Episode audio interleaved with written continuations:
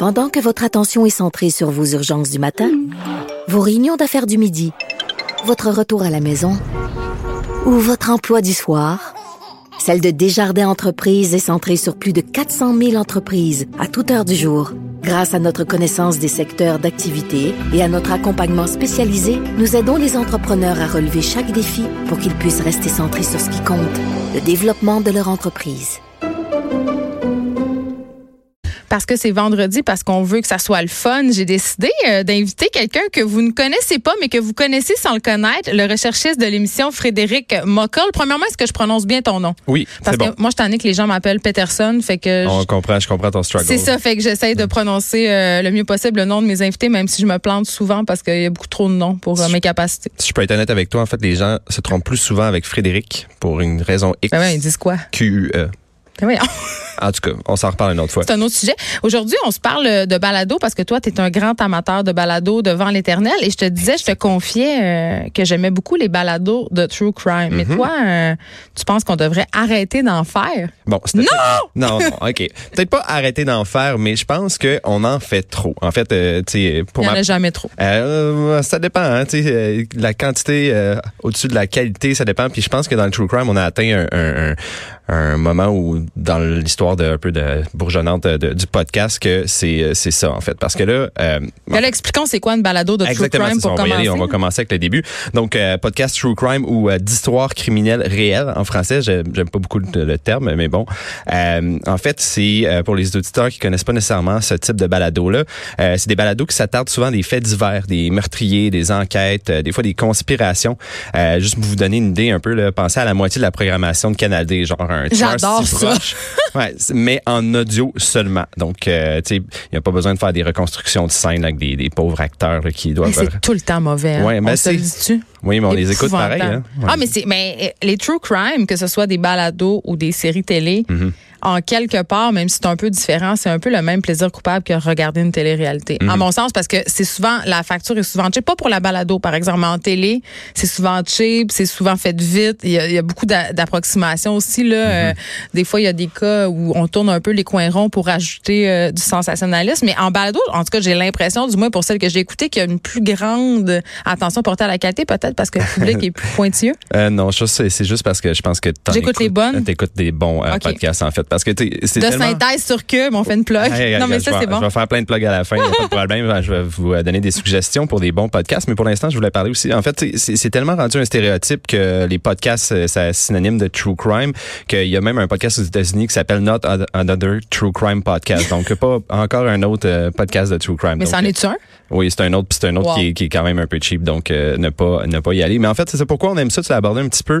Euh, ben, c'est un type de, de balado qui captive aussi euh, beaucoup euh, les gens. Puis euh, moi, je suis coupable de ça en fait, pas coupable, mais euh, j'ai commencé à écouter des balados, notamment à cause d'un podcast de true crime. Moi, c'est Serial, un, un des probablement le Très populaire. le, le probablement le plus populaire ou un des plus populaires balados de ce type-là qui a un peu euh, commencé la folie du du du true crime, mais Oui. aussi du balado en général. C'est là où je dirais que ça s'est un peu euh, mainstreamisé parce que c'est- euh, Serial, c'était devenu euh, la conversation de la machine à Ah oui, café. ben oui, oui, oui. Tout T'sais. le monde écoutait ça, puis c'était facile à écouter dans le métro. Je veux dire, c'est plus facile maintenant. On est, on est toujours tout le temps trop occupé, bien entendu. Fait qu'on a même plus le temps de regarder euh, la télévision quoi que ce soit. Strict 31. Ben non, c'est ça. On n'a pas le temps. Il y en a trop. Il y en a trop tout le temps. Fait qu'on écoute des podcasts à la place parce qu'on est dans le métro puis on a juste ça à faire. Mais euh, c'est ça. Donc selon moi, un peu comme tu as dit tantôt, c'est euh, le côté voyeur, le côté pervers qui euh, qui fait en sorte que ça nous intéresse. euh, c'est euh, les faits divers comme ça. Tu sais, il y a une petite voix chez tout le monde qui dit de regarder dans, dans, dans l'abîme. là. Tu sais, de s'intéresser aux tueurs en série, par exemple. Je sais que toi, par exemple, t'es tombé en amour avec Mindhunter. je crois une émission Mais moi, sur j'ai fait un mémoire de maîtrise sur les tueurs en série, donc Oh c'est mon sujet de prédilection. mais Oh, boy. je me, moi, je me pose toujours la question suivante. C'est une question éthique, en fait. Mm-hmm. Je me demande, parce que c'est un peu du voyeurisme, puis je me dis, ces gens-là, surtout, tu as évoqué un tueur si proche tantôt, Frédéric Les- ces gens-là, les victimes, ils ont des familles. Oui, exactement. Puis là, je me dis, ça doit être quand même quelque chose. Ben, c'est une des choses que, en fait, je reproche. En fait, je, vais vous faire une liste là, de quoi ne pas faire, peut-être euh, aux gens à la maison qui voudraient faire un, podcast de True Crime. Quoi ne pas faire? 10 euh, trucs faciles pour faire un bon podcast. en fait, c'est justement, mon premier point, c'était justement ça. Des fois, c'est trop pervers, trop voyeur. En fait, quand on parle de faits divers, comme tu as dit, on parle souvent de victimes qui, puis leurs familles qui ont été justement blessées d'une certaine façon par des criminels. Tu sais, la ligne est vraiment mince entre l'information puis l'exploitation dans ces cas-là. C'est la même chose à quoi on doit penser, nous, de notre côté, par exemple, à chaque jour. En ce moment, par exemple, on parle beaucoup euh, du cas de, du gaufredette, euh, puis les détails plutôt glauques là, qui, qui sortent on, un peu On en veut toujours plus. Oui, on est horrifié, mais on les consomme. Mais on doit se poser la question, surtout lorsqu'on parle d'enfants, c'est vraiment touché. Euh, malheureusement, sans les nommer, il y a beaucoup de podcasts euh, true crime qui sont un peu paresseux, puis qui utilisent un peu ça, le, le côté glauque, le côté horreur, comme une béquille pour excuser la, la piètre qualité de, de, de, leur balado.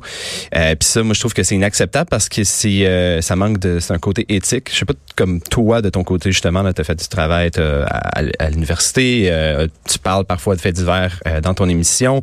des fois, on, se demande bon, est-ce qu'on devrait traiter ça Mais Je pense qu'on a une responsabilité médiatique. Ça, c'est mhm. sûr. Je pense qu'on en a une. Après ça.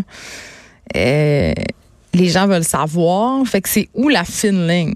C'est où ça devient du sensationnalisme. Moi, j'essaie de me poser cette question-là, puis c'est pas tout le temps évident. Non, c'est ça. Puis c'est difficile de mettre la ligne exactement. C'est ah, c'est là que tu vas aller trop loin. C'est difficile, mais selon moi, euh, ça revient toujours à dire fais ton travail, assure-toi que tu as les bonnes informations, puis pense. Juste le fait de penser à cette ligne-là, tu as déjà fait un pas de plus que la plupart des gens qui vont juste parler de ça, euh, justement. Euh, mais les gens qui en consomment, parce que c'est la mhm. majorité des gens, la majorité des gens ne sont pas dans les médias. la majorité des gens vont consommer mhm. Les contenus médiatiques. Il faut se demander aussi, je pense, à un moment donné, comme consommateur, c'est quoi la raison derrière euh, notre désir d'écouter, d'aller, tu sais, euh, tu te rappelles de Rocco euh, Magnotta, qui avait démembré quelqu'un dans Côte des Neiges, puis il y mhm. avait une vidéo qui existait là-dessus, tu sais, puis malgré que personne voulait l'écouter, tout le monde voulait l'écouter. Ouais, la fameuse vidéo là, ouais, c'est puis tu sais tout le monde était là arc arc, arc je veux pas voir ça, mais en même temps quand tu commences à l'écouter, c'est comme un On connaît tout quelqu'un qui est allé la voir.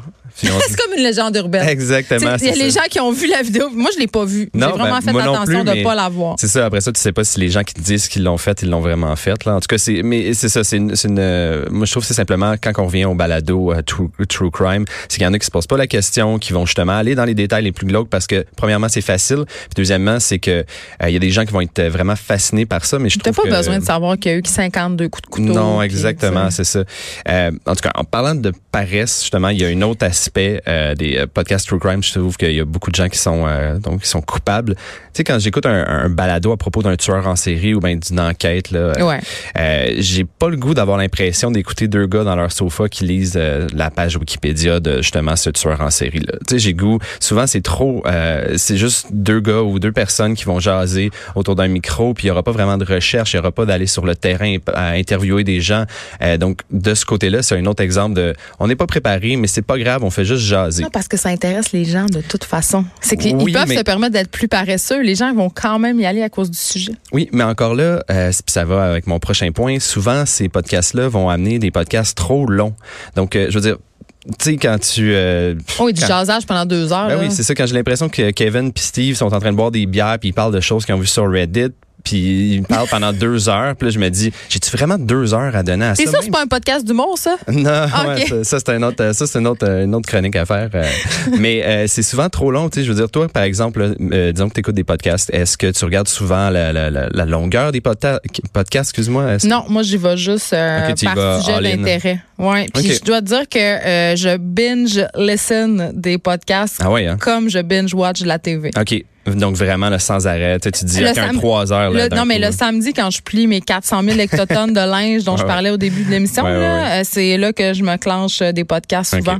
OK, mais moi je trouve que souvent c'est trop long justement parce que euh, il y a pas assez de travail euh, d'édition, hein. donc euh, vraiment couper le podcast pour s'assurer que plutôt que de mettre tout qu'est-ce que tu as, mets juste ton meilleur, puis arrange-toi pour nous raconter une histoire vraiment qui est concise. Mais toi tu as une déformation professionnelle. Ouais, peut-être que c'est ça. Il y a une autre peut-être un autre aspect professionnel que moi qui me gosse personnellement, mais que je sais qu'il y en a qui aiment beaucoup ça, c'est la narration, mais pas juste la narration, la narration en personnage. Oh non, ça c'est non, c'est comme les reconstitutions. Exactement, c'est ça souvent c'est c'est euh, avec une voix d'un acteur ou un journaliste qui va vous parler vraiment proche du micro puis qui va très bas. oui, il va essayer de parler comme ça tout le long puis en fait euh, il va essayer de te faire peur mais après ça je me dis ouais mais je suis pas un enfant on n'est pas autour d'un feu de camp pas fais-moi peur. non exactement qu'est-ce que tu fais? Tu sais moi je vais entendre les détails euh, je vais apprendre les détails de, de- de l'enquête et tout puis euh, mais c'est pas euh, c'est pas nécessaire de me jouer un rôle. Tu explique-moi si t'as fait ton travail. Let's go. Puis peut-être euh, un dernier truc euh, qui, qui vraiment. Avant que tu nous fasses des suggestions, parce Ouais, que moi, mon crayon est vraiment prêt parce que là, ça va être la fin de semaine et je vais plier du linge. je veux parfait. savoir. Je vais t'en donner une coupe, mais la dernière petite chose, en fait, euh, qui, qui vraiment m'agace beaucoup, c'est quand on n'a pas une fin satisfaisante. Souvent, quand on parle de true crime, on parle d'enquête, on parle de... Il y a beaucoup de, de cold cases, donc c'est-à-dire des, des cas qui sont euh, pas, fermés, pas résolus. Euh, Puis là, ça nous met dans le mood de... de- en fait, on a l'impression qu'il y a des journalistes là, qui remettent les pendules à l'heure, qui réussissent à, à nous faire croire que un reporter euh, mal payé, là, qui travaille juste à temps partiel, va réussir à résoudre une énigme qui a, qui a été éludée toutes les polices du pays là, depuis euh, 20 ans. Mais là, après ça, ça se termine, puis vous dites, puis là, ça se finit en se disant, ah ben, on n'a pas vraiment trouvé plus de preuves. ou C'est comme, pourquoi j'ai écouté ça de bord? Exactement. Puis ça, je trouve que c'est, je comprends que c'est pas comme un film hollywoodien, c'est un documentaire souvent, Euh, donc c'est normal qu'on peut pas résoudre tout. Mais, c'est cool quand c'est dit d'avance. C'est-à-dire, Oui, là, ça s'appelle, comme de synthèse dont je parlais tantôt, c'est des cold cases. C'est Oui. ça le prétexte du podcast. Oui, Donc ça, c'est bien. Mais si tu l'écoutes tout au complet puis que finalement, à la fin, tu sais pas c'est qui le tueur, ben, c'est poche. c'est exactement. Puis c'est parce que il y a, je demande pas à tous les podcasts True Crime d'avoir une fin euh, hollywoodienne. Je sais que c'est pas nécessairement le cas, c'est pas possible. Sauf que ne me fais pas croire que t'as changé. Oui, c'est euh, ça. le- le- Après la pause. Après la pause, j'ai changé la vie d'une personne. Finalement, non, j'ai rien fait. Donc, tu sais, ça, ça m'agace vraiment royalement. Ben, c'est comme un procédé narratif ultra cheap. Exactement. Encore ça. là, ça non. revient, ça revient à la paresse, selon moi. C'est Ouais. euh, c'est la raison. Puis il y a beaucoup, beaucoup de true crime. Allez voir votre euh, iTunes, votre. euh, Oui, le c'est la catégorie où il y a le plus de Exactement. Il y en a choix, hein. tellement beaucoup, c'est difficile. Mais pour vous aider, justement, je vais vous faire quelques suggestions